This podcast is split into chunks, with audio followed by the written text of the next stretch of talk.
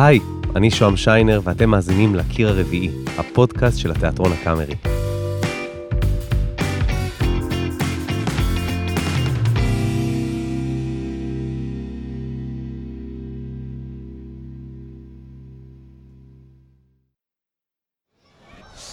אתם באתם לראות פיטר פן? כן. וכמה אתם? אמ, עשר. שבע. אני בת עשר. היא בת חמש. אני בן שמונה. שבע. 70 פלוס. 73 אתמול. בערב קיצי, בחופש סוכות, הגעתי לקאמרי להצגה פיטר פן. הסיפור על הילד שמסרב לגדול, ילד נצחי. רק שזו הייתה הצגה מיוחדת, כי במסגרת מה שנקרא ערב late night בתיאטרון, עיקר הצופים הם, אה, איך נגיד את זה? מבוגרים. אני אנסה לצייר לכם רגע את התמונה. כמה ילדים אמנם עומדים בחוץ, נרגשים, אבל מסביבם עשרות מבוגרים מגילאי 20 עד 80 נרגשים לא פחות. כולם באו במיוחד כדי לצפות בסיפור שהם מכירים כבר שנים, מתעורר שוב לחיים. אז מה? אנחנו ילדים. מייצג בשבילנו ילדות נשכחת. מכיוון שכולנו בסופו של דבר ילדים, ורוצים לחזור לשם, אני רואה את זה כמחזמר שגורם לי לחזור להיות ילדה, ואני אוהבת לדמיין. זה אומר כאילו להאמין בעצמך, שלא כל דבר שאתה חושב זה פנטזיה, וזה זה מקסים, אני אוהבת את הסיפור הזה.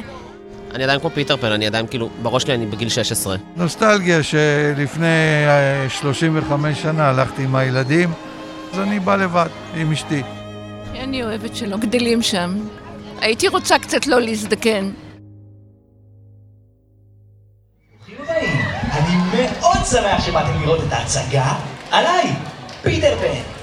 ועכשיו אני מזמין את כולכם לעוף ביחד איתי לארץ לעולם לא. צפייה נעימה.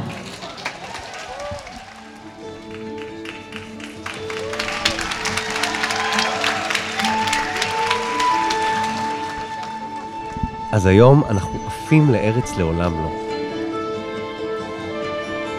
ומאחורי כל ההתרגשות הזו מחוץ לאולם עומד במאי ההצגה, גלעד קמחי. היי גלעד. היי שוהם. גלעד הוא המנהל האומנותי של התיאטרון. אם זה נשמע לכם שהוא הבוס, אתם צודקים בגדול. זה אומר שהוא מחליט איזה הצגות יעלו, הוא מנהל את להקת השחקנים, והוא גם מביים את חלק מההצגות. אבל הרבה לפני שהוא היה כל זה, גלעד היה ילד, ילד של במה. כן, הייתי מעין ילד מופיין כזה, זה ששמים על השולחן בגיל 6 שיעשה הופעות והצגות ועניינים. אני חושב שבעצם זה תמיד היה. הוא היה ילד דומיננטי, מנהיג כזה, שידע לאסוף סביבו חברים ולנהל את הסיטואציה.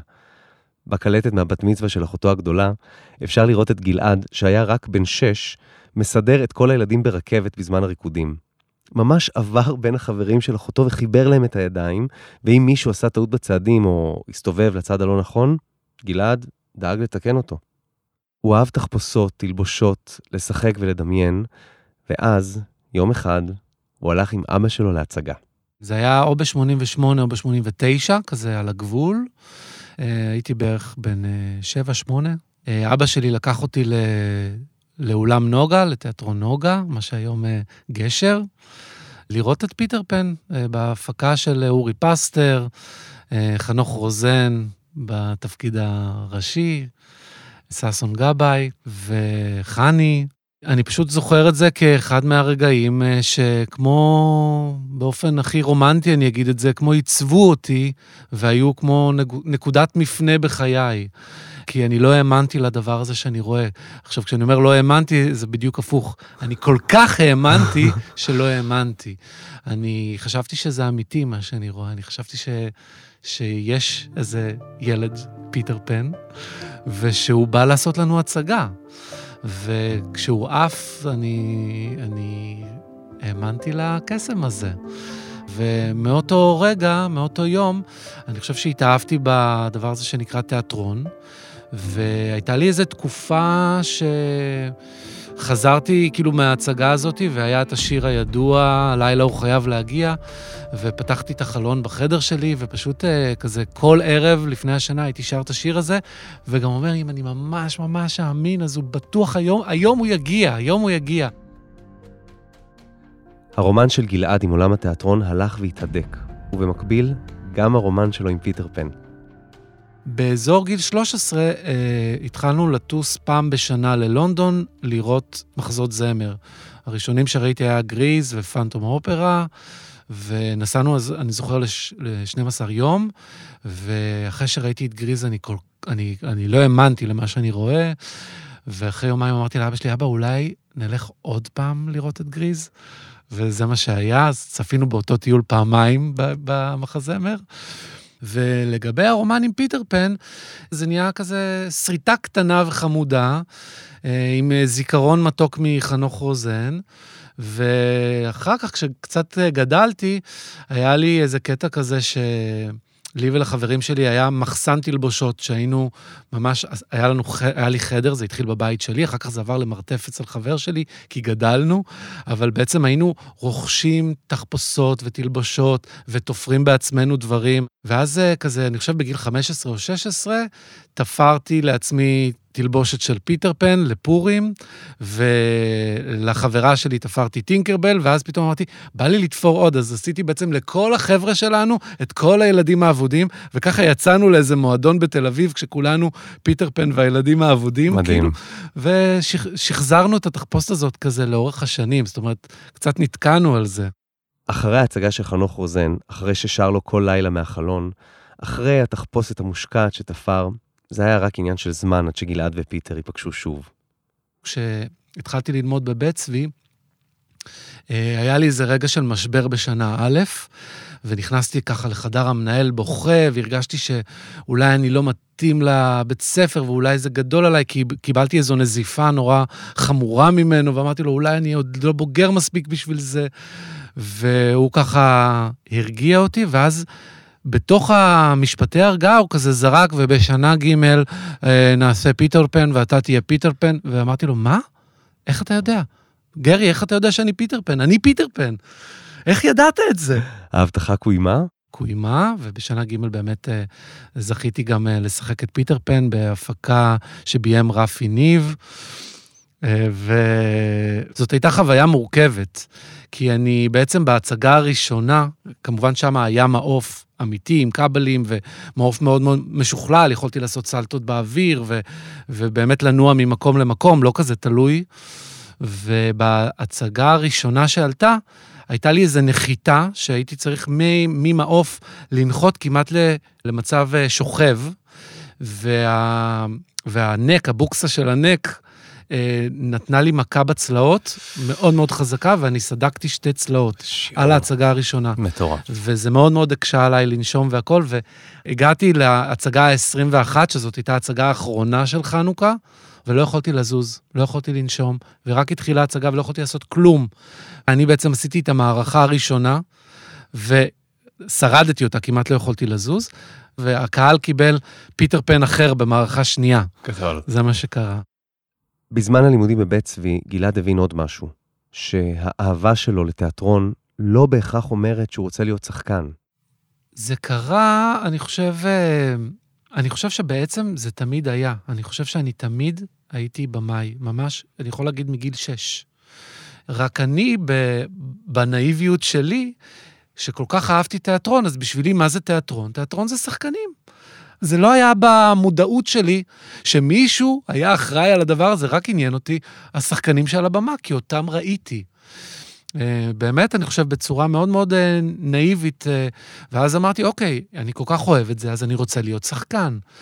אבל ברגע שגיליתי את הבימוי, ראיתי כמה זה ממלא אותי. אני זוכר את ההפקה הראשונה שביימתי בבית צבי, זה היה כזה מופע שירים של אנדרו לויד וובר, עם 40 משתתפים, זה ביימתי בעצם בתור תלמיד שנה ב', את הכיתה שלי ואת הכיתה שמעליי, את שנה ג'. ובאמת, אני חושב שזה היה מאוד מאוד... Uh, היום אני מעריך את מה שעשיתי, כי אני אומר, איך, הייתי בחור מאוד צעיר, עשיתי בעצם את התפאורה של זה, ערכתי את זה, ביימתי ועשיתי את הכוריאוגרפיה, וזה מאוד מאוד הצליח. ואני זוכר שאז שאלתי את השאלה, אני יושב וצופה בדבר, ואני לא רוצה להיות על הבמה. למה אני לא מקנא בהם שהם על הבמה ואני לא? ועניתי לעצמי מיד, כי אני על הבמה. אני רואה את עצמי בכל רגע שהמצאתי, שיצרתי, ש... שכיוונתי. אה, וזה מהר מאוד הפך להיות אה, שכשעשיתי את שני הדברים במקביל, גיליתי שאני מאוד מאוד נהנה ממלאכת הבימוי, וקצת משתעמם לעלות על הבמה ולעשות ערב-ערב את אותו דבר. אז אמרתי, די, אני לא באמת נהנה, אני מחזיק חלום של ילד שחשב שזה החלום שלו, אבל בעצם אני נורא נורא מגשים את עצמי בדבר האחר. אם גלעד הוא יותר פיטר פן שהתבגר והבין שחלם את החלום הלא נכון, או אולי יותר ונדי שהעז לחלום, אני לא בטוח. אבל בכובע הבמאי, גלעד ידע שמתישהו הוא יצטרך לחזור לסיפור ההוא, על הילד שסירב להתבגר.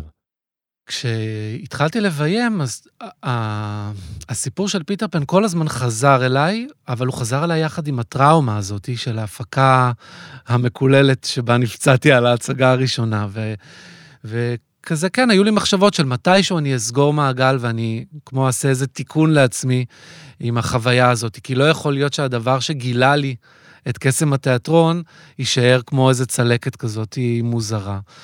אז uh, ככל שעברו השנים, הבנתי שמתישהו אני הולך לעשות את פיטר פן uh, כבמאי. ומתי החלטת ללכת על זה? Uh, אני חושב שבערך לפני uh, שנתיים וחצי, שלוש, משהו כזה, uh, דיברתי עם uh, המנהלת האומנותית של תיאטרון אורנה פורט, ואמרנו אולי נעשה קופרודוקציה. אה, וגם מיד ידענו שאנחנו היינו רוצים ששירי לידשא ורועי שגב יהיו מי שיעבדו את, ה, את הסיפור של פיטר פן. אז אה, ככה, ככה זה בערך התחיל, עם המון המון אה, פגישות של מה שנקרא pre-pre-production. שמה קורה בפגישות האלה? המון פגישות סביב עניין המעוף, להבין איך עושים את זה, כי יש, יש המון מורכבויות שקשורות למעוף, כי בעצם היום, אם אתה רוצה לצאת עם הצגה, ויש לה מעוף, אתה צריך להביא לכל מקום שתבחר בארץ, אה, מה שנקרא מהנדס בטיחות, שיאשר את, ה, את הבינוי של ה... הדבר הזה... אה, שהוא דבר מאוד מורכב הפקתית, כן, כן, ויקר. הפקתית וב, ובטיחותית זה גם דבר מורכב. כן.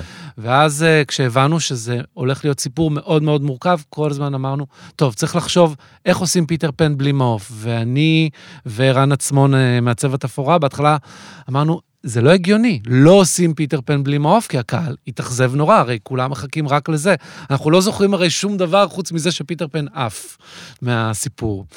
עוד פגישה ועוד פגישה של uh, מחשבות עם ערן עצמון, ופתאום uh, התחלנו לדמיין כל מיני דברים. אמרנו, אולי לעשות uh, איזה קופסאות שקופות שהם מטיילים עליהם, וזה כמו עננים, ולהוציא מהם עשן, ואתה יודע, זה התגלגל בכל מיני מחשבות כאלה, כשהדבר שפתאום קנה אותי ואת ערן זה שהבנו שאם הילדים יוכלו לעזור לנו, לגרום למעוף לקרות, כן. אז יש בזה משהו נורא נורא מרגש. וכשדמיינו פתאום שכל האולם הופך להיות אה, אה, שמיים אה, מלאי כוכבים, ובעצם אה, תהיה איזו פריצה, מה שנקרא במה פורצת לתוך הקהל, וככה אה, פיטר וונדי יוכלו להלך בין הכוכבים, אז אה, זה פתאום אה, כבש את אה, ליבנו, ומשם כן. יצאנו לדרך.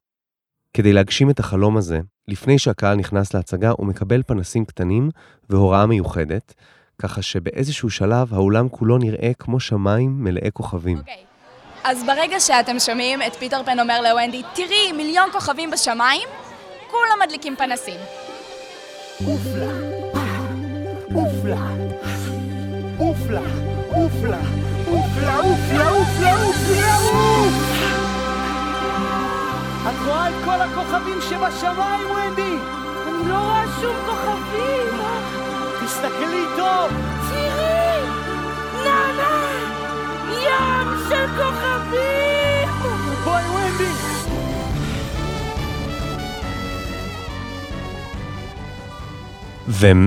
ומעבר, כאילו, נגיד להחלטות הטכניות שהיו לכם סביב הדבר הזה, מה נגיד היה לך חשוב, מה רצית לספר, בניגוד לסיפור הקלאסי?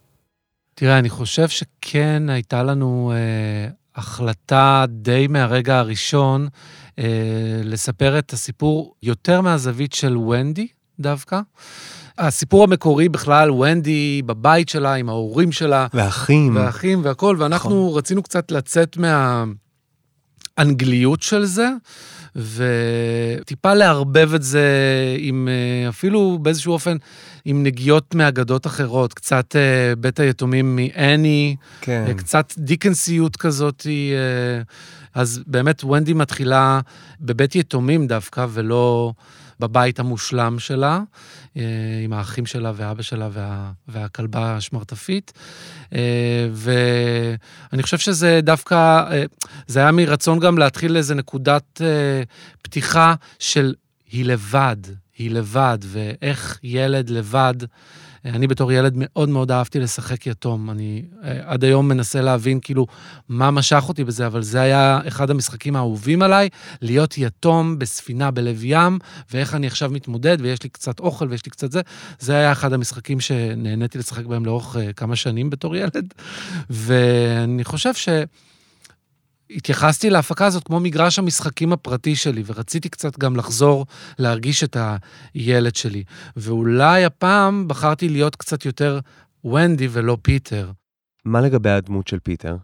אני זוכר שכששיחקתי את פיטר פן, כל הזמן תהיתי איזה מין מנהיג הוא. האם הוא כמו שבעצם כתוב עליו בסיפור המקורי, רודן, אתה, אתה יודע, הסיפור המקורי מאוד אפל. Mm-hmm. פיטר, ברגע שילד אבוד היה עושה משהו שלא מוצא חן בעיניו, הוא היה עורף את הראש שלו. זה באמת, באמת, הוא היה ילד אכזרי ומסוכן. ו... כאילו, אני זוכר שבתור אה, שחקן ששיחק את פיטר פן, נורא רציתי להרגיש אה, את המקום הטוב, את הבסיס הטוב של פיטר פן, שקצת הולך נגד הסיפור. אז התמקדתי בעיקר ברגע ש... שפיטר נשאר לבד, שפתאום החברים רוצים לחזור. למשפחות שלהם. והוא נשאר לבד. ו... הדבר הזה גם מאוד, מאוד זכור לי מילדות, שאני אף פעם לא רוצה שהלילה ייגמר. אם אנחנו יושבים, עד היום אגב, עם חברים, אני רוצה שהלילה ימשיך וימשיך וימשיך ונמשיך לחגוג בארץ לעולם לא. ואני אף פעם לא מבין למה צריך בעצם לסגור את המוזיקה וכל אחד חוזר לבית שלו, למה הדבר הזה צריך להסתיים. הייתי יכול רק לרגע לחזור אל הבית שלי, לתת חיבוק וגם נישוק ולשוב לארץ לעולם לא. לעולם לא. אז, אז הרגע הזה אצל פיטר, כשהם כולם מתגעגעים הביתה ורוצים אה, לחזור, אני חושב שזה רגע מאוד אה, משמעותי בהבנה של פיטר אה, את הלבד, את הבדידות שלו, את, ה, את הכאב בזה ש...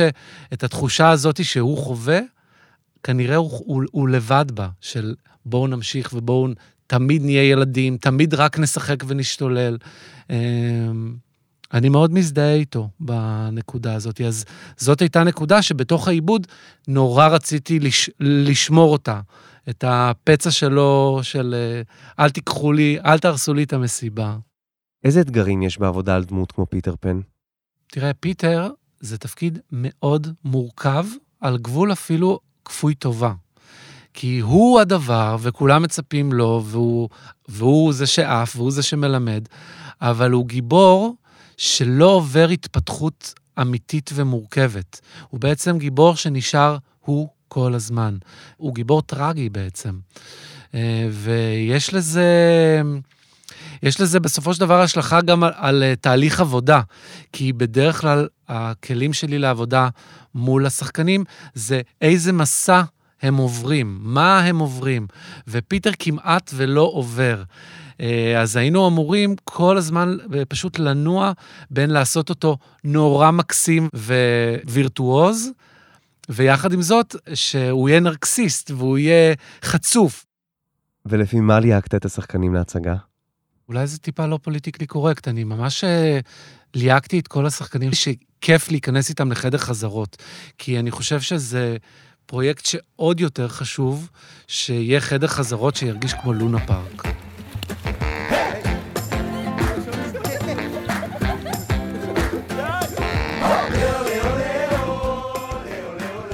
אז לונה פארק. זה גם מה שאני הרגשתי כשנכנסתי לחדרי ההלבשה בקאמרי שעה לפני ההצגה. ה cast של פיטר פן בהכנות אחרונות, מאיה לנצמן על הבמה בבדיקות סאונד. עופרי ביטרמן ואלעד אטרקצ'י, קפטן הוק וסמי, עושים חימום קולי יחד. בחדר האיפור נועם בארט, שהולכת לגלם את אה, טינקרבל, כבר עולה על פאה ונצנצים. אנחנו נכנסים עכשיו לאלון סנדלר המגלם את אה, דמותו של פיטר פן בפיטר פן. אלון? שלום, שוהם שיינר, מה שלומך? תגיד, יש הבדל עכשיו כשעושים הצגה בערב למבוגרים, יש הבדל, אתה מרגיש בין איך שאתה משחק כאילו את ההצגה למבוגרים לבין איך שאתה משחק אותה לילדים, בפני ילדים? Um, יש הבדל מאוד גדול בין מבוגרים לילדים בקהל. Um, מרגיש שיוצא צד יותר, uh, לא יודע אם נוירוטי זו המילה, אבל uh, עוד יותר נרקסיסט, עוד יותר כאילו... איזה דודו טופז כזה. הפיטר פן שלך, אתה מדבר. כן, כן, הפיטר פן. כן, זה... אתה אומר, הוא נרקסיסט, הפיטר פן שלך. כן, כן, מאוד. לא זכור לי שראיתי אותו עד כדי כך, הוא תמיד שחצן, הוא תמיד ילד שוויצר כזה. אבל אני חושב שזה הקיצון של, אה, של נרקסיזם ש, שלקחנו אותו, כאילו. מה לדעתך פה הקסם? מה, מה מבוגרים באים לראות פה? קודם כל את השואו, קודם כל. אה, קצת לחוות את ארץ לעולם לו ומה שזה בשבילו. אה, מה זה לחיות בלי חוקים, מה זה לחיות שעושים מה שרוצים, תכלס מי לא רוצה את זה. האמת שפשוט אפשר לשכוח מהכל, בשיא הקלישה והכנות. פשוט להתרכז בהגדה, ובאמת לשכוח מהצרות, או לגלם צרות של ילדה בבית יתומים. זו מאיה לנצמן, היא משחקת את ונדי. אהלן וסהלן. פגשנו אותה בחדר האיפור, הופכת להיות ילדה בת שמונה. יש פה תינוקות מגודלים שיושבים בקהל, כאילו גם אלה שבאו הם אינפנטילים ושיש בהם ילדות פנימית שזה מקסים, והם סקרנים והם קצת מצפים גם לראות את uh, חנוך רוזן בשמיים, ואז הם רואים את מאיה לנצמן על הקרקע.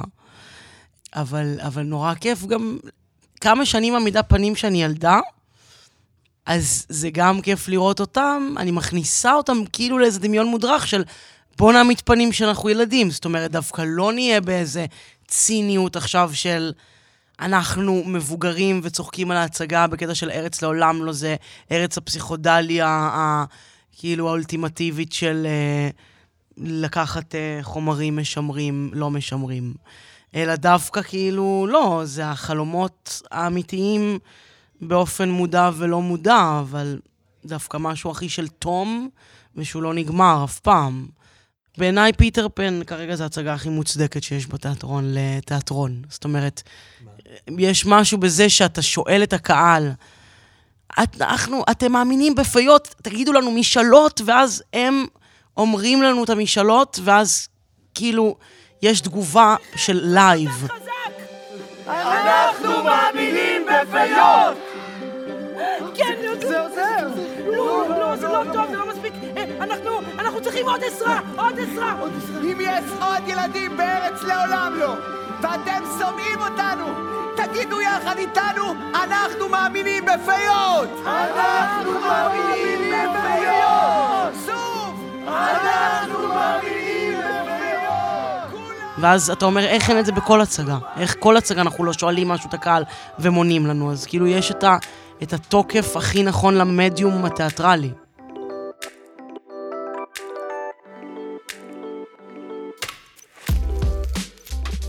זו הצגה מאוד אינטראקטיבית. יש בה המון רגעים שאתה מזמין את הקהל להשתתף. מה גרם להחלטה הזו? תראה, ניסינו מאוד מאוד בעדינות, כי בטעם שלי אני פחות מתחבר לילדים, מה אתם אומרים? איפה, איפה הוא יכול להיות? מאחוריך, מאחוריך.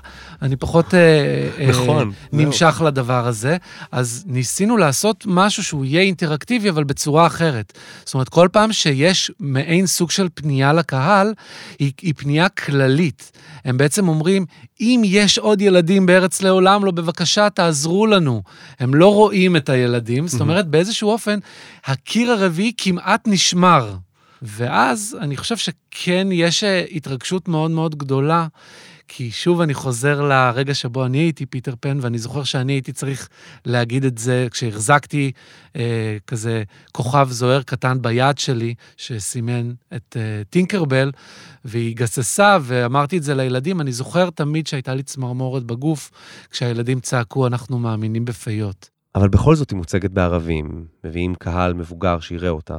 נכון, אבל אתה יודע, זה, זה בהחלט לא קונסנזוס. אה, יש המון אה, מבוגרים שמשחררים בתוכם משהו ואומרים, אני בא לרגע להיות ילד, והם מצליחים מאוד להתרגש מזה, ויש עדיין, וזה נשמע לי לגיטימי לגמרי, מבוגרים שבאים ומסתכלים על זה, וזה לא מספיק עושה להם משהו, והם אומרים, יופי, זה אחלה הצגה לילדים. כן. זה באמת תלוי אה, אישיות, וגם תלוי הרגע שזה תופס אותך.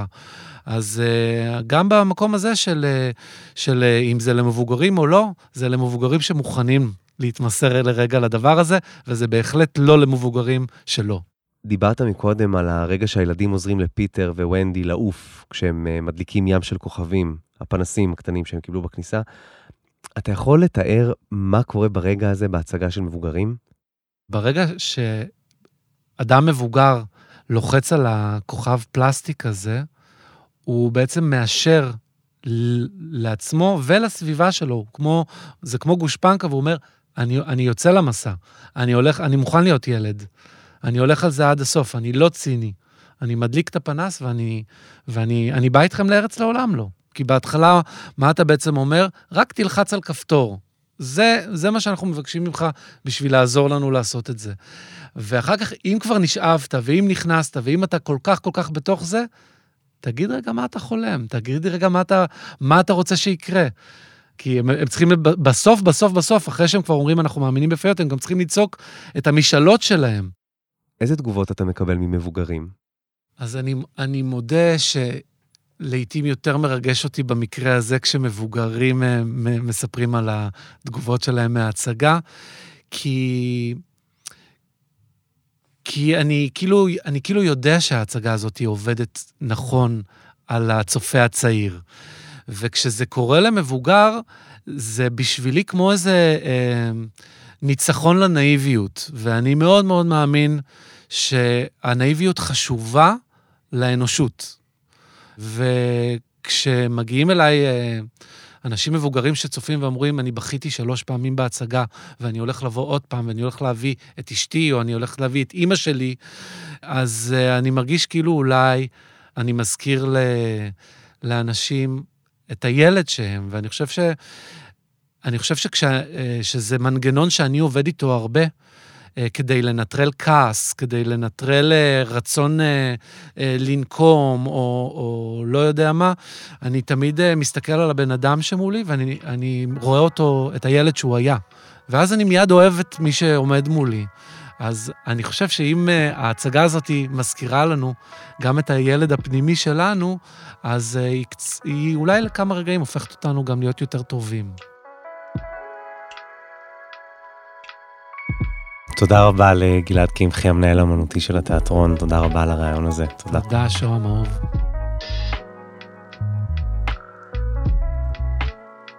האזנתם לקיר הרביעי, הפודקאסט של התיאטרון הקאמרי. את הפרק ערכו והפיקו רוני ארני ועדי חצרוני. תודה גם לאסף בר ולמחלקת הסאונד של התיאטרון. אני שם שיינר, ניפגש שוב בפרקים הבאים.